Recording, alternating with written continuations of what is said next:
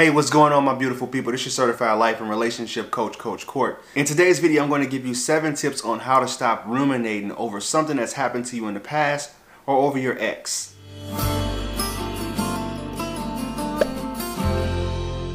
Thank you for sticking around.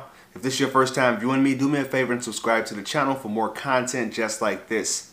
Before I get into the content, if you want my help personally, reach out to me on my website at www.fruitfulseeds and leave me an email no longer than 500 words. In today's video, I'm going to give you seven tips on how to stop ruminating over something that's happened to you in the past or over your ex.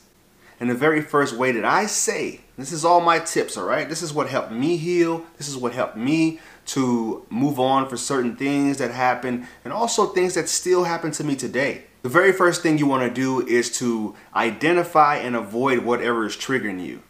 So if you've had some experiences with your ex and there's certain places you went to go eat together, certain shows you guys used to watch. You know, if you still have their phone number, if you still have their pictures in your phone, uh, try to avoid going past those, looking at those. Um, if it's certain times in the morning that you usually text that person, reassign something else to that time of the morning. You know, if you instead of texting them good morning, wake up and check your email. Wake up or get up and move or do something that you normally uh, didn't do before. So you have to reassign uh, something in replacement of those triggers. If going on their Instagram or going on their Facebook is something that will trigger you and make you want to reach out to them again, avoid that. You know, put a temporary block on them. You know, you may not have to block them totally, but if it's time for you to take a social media detox, do that. Pull away. Make sure that you're able to uh, stop from doing those things that you know is going to prevent you from healing. And identifying and avoiding those triggers is the very first thing to do. The second thing that I really urge you to do is to seek counseling or therapy. Now, I talked about this in the past a lot. Uh, how I didn't go to therapy. I went to counseling, but I didn't go to therapy. But counseling I quit shortly after because I was able to uh, seek out the resources and the skills that I needed to heal myself. You know, this doesn't work for everybody. But for you, if this is something that you feel you need, because you know, you keep doing the same on things that you've done in the past, you're going to continue to get the same old results. So if you're able to do certain things that works for you, please do so. And I feel that counseling and therapy is needed for a lot of people because it's hard for people to sit and be by themselves and not be able to discuss these things with somebody that's, that's a qualified professional. So if you need to go and do that, I suggest that you do. The third thing that I suggest you do is visualization. Now this is something that I learned from reading books and on my, my path to personal development and my own healing journey. Now when I say visualization is, what I do is I'll close my mind. I can't remember what book this was that I learned it from.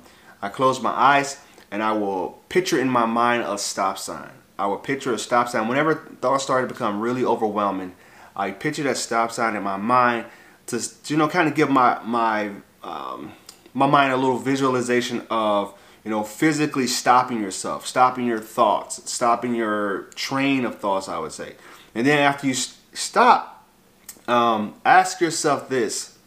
This is going to be you don't have to say it out loud. You can say it to yourself. You're picturing a stop sign and ask yourself, what's my next thought? And what usually would happen is your mind will go blank because it's like almost like a paradox. You're trying to your mind gets confused and it's it's it's used to controlling you, especially when you're in your anxious state. It's used to controlling you and controlling everything that you do, but when you ask it something that it can't answer, it's going to go blank. This has worked for me. And like I said, these are tools that I personally used on my own journey and I still use today. And it may help for you. The very next step that I would say uh, you need to do, and it, all of these you can you can take these, you know, with a grain of salt. And if you could pick one of these out of the seven, then I would say, hey, that's a win. Like watching this video was very valuable for you. You don't have to do all these in order either. This is something uh, that I personally do too. Is meditation. You know, meditation is huge for me because you're able to stop and you can naturally uh, visualize your thoughts, see them kind of just passing by in your mind, but you don't want to move, you don't want to do anything or act on those thoughts. Now that's going to help you with um, with being able to just be present, you know, and understanding that you know, you have control over your thoughts. Once you practice it enough, you can learn how to stop being so impulsive on the things that come to your mind. It could be one minute, it could be five minutes, it could be 10 minutes, but you want to make sure that you get rid of all your distractions. There's nothing that's going to interrupt you. If you have some emails to respond to, flag those emails. If you have some some things you need to get done, write that out on a cue cue card or on some post-it notes, so you're able to just um, make that a priority. Being still a priority, and watching those thoughts, those those anxious thoughts about this person person potentially being with somebody else or potentially doing this or that. This is the time where you give yourself the um, you allow yourself the opportunity to think about those things and let them pass. Because what happens is um, when you try to force yourself to stop doing something so intensely it's just going to give you the opposite effect. So if you give yourself the time to let this happen you know don't beat yourself up and say hey something's wrong with me i can't stop thinking about this person i must be going crazy i must be going uh, insane. Give yourself that time, and I'm telling you, it'll it'll work for you because you're. It's almost like the kid that you said, "Hey, you can't have any more candy." They're just going to try to sneak more candy. But if you give them that that uh, that time after dinner or after lunch where you say, "Hey, you can pick out this sweet and you can have that," you know, over time it's going to become more habitual, and they're going to be um, understanding that hey this time is not a time for me to be dealing with this but or I can have this but at this time I know I got that coming down the line. And the next thing I want you guys to do is to uh, it's kind of go hand, goes hand in hand with meditation and stuff. It's um, more mindfulness.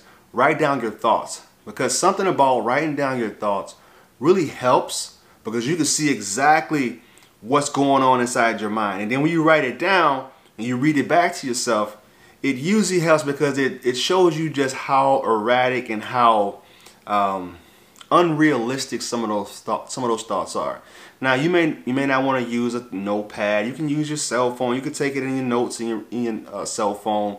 Um, you can even make voice memos. I've even done that in the past where I make a voice memo of everything that I was feeling and then I go back and I kind of cringe at listening to those messages again and think like, wow, this was kind of like an out of body experience. And if you guys are anxious preoccupied, you guys know that when you have those moments where you just can't stop yourself from doing a certain thing or or acting out on those impulsive thoughts, um, later on down the line, you know, maybe even five minutes after you do it, you ask yourself like, how did I get hijacked like this? How did I let my anxiety completely take control of me. I tell myself, hey, I shouldn't send this text message. Stop sending this text message. The next thing you know, you send a text message. You're like, man, what was that all about? So if you take, uh, you know, do a voice memo or write that stuff down, then you're able to uh, reflect on it and, and wait it out. You know, when I was when I was mentoring kids that wanted to get tattoos, for example, this is a very just a very small example. Kids that wanted to get tattoos and stuff, I would say, you know, write it down. Write down the idea. Wait about a month or two. And then go back and look at it and say, hey, if I still have a strong desire to uh, get this tattoo, then you know this is probably something I really want to do. But if you look back and you're like, why would I get that tattooed on me? Then chances are it was just something that was impulsive and you actually procrastinated that impulsive idea. The next thing that you can do is learn something new. I forgot what doctor talked about this, but I thought this was like genius. When you learn something new, he says something about, you know, it forces neurons, new neurons to form and to get to talking to each other, firing signals towards each other. So all the old repetitive ruminating thoughts that you have, uh, those are starting to die off. You know, if that makes sense. It's almost like you have no more capacity in your brain for those old unhealthy thoughts. So when you learn something new, which like picking up a new hobby, guitar, starting a new business, start coaching if you need to coach, doing those things that's going to help your mind form those new neurons and um, kind of push out the old thoughts. It's kind of like when I first started doing this too, I started to become more a positive person. The negative thoughts that was in my mind, the lack mindset, those started to just naturally get flooded out my mind. Now I think like in abundance. I think that I can do any and everything that I want to do. Um, you know, in order for me to get to where I was at, I had to believe that I was a, a great coach. I had to believe that first before I started to become a great coach. And I still don't consider myself a great coach. I let other people label it, but I just enjoy what I do. And it gives me so much fulfillment. So find something that's going to give you a lot of fulfillment. Think about the things that you wanted to do as a kid, the things that really made you feel alive to do it. And that'll be a good indication on, you know, you heading into the right direction. Before I get into this last step though, if you haven't picked up my book, it's my story.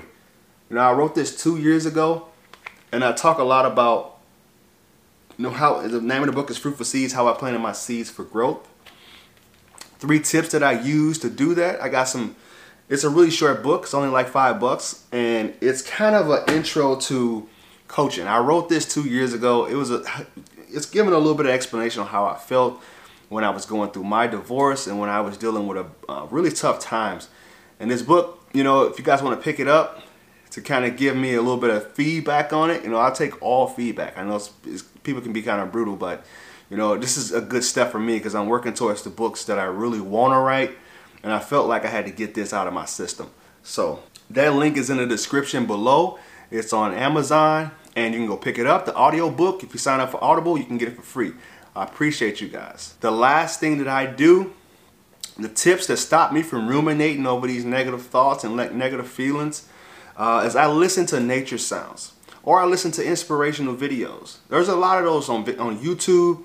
There's so many um, channels that have some really powerful kind of like meditative sounds, uh, nature sounds, and I actually I do this every single day. Like I'll listen I'll listen to the waterfall. Like if I'm if I'm struggling, maybe I just had a, a difficult difficult time with a client. Like I'll just listen to a waterfall. I'll go walk. I live right by the lake. I'll go walk outside, and I'll get myself active. But it's kind of like a dual purpose thing. I'll get a little bit of exercise in. I'll listen to the nature sounds, and I will just picture myself being in that place. I'll visualize myself being in wherever that waterfall is. I visualize it. So if you found this video of any value, Please like, comment, and share this content. Uh, reach out to me about the social media account. Instagram, Twitter, Facebook is I am Coach Court. TikTok is I.am.coachcourt. Thank you guys. I'll talk to you soon.